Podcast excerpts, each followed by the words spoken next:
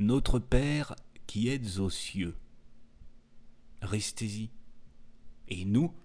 nous resterons sur la terre, qui est quelquefois si jolie, avec ses mystères de New York, et puis ces mystères de Paris, qui valent bien celui de la Trinité, avec son petit canal de l'Ourcq, sa grande muraille de Chine, sa rivière de Morlaix, ses bêtises de Cambrai, avec son océan Pacifique, et ses deux bassins aux Tuileries, avec ses bons enfants et ses mauvais sujets, avec toutes les merveilles du monde qui sont là, simplement sur la terre, offertes à tout le monde, éparpillées, émerveillées elles-mêmes d'être de telle merveille, et qui n'ose se l'avouer, comme une jolie fille nue qui n'ose se montrer,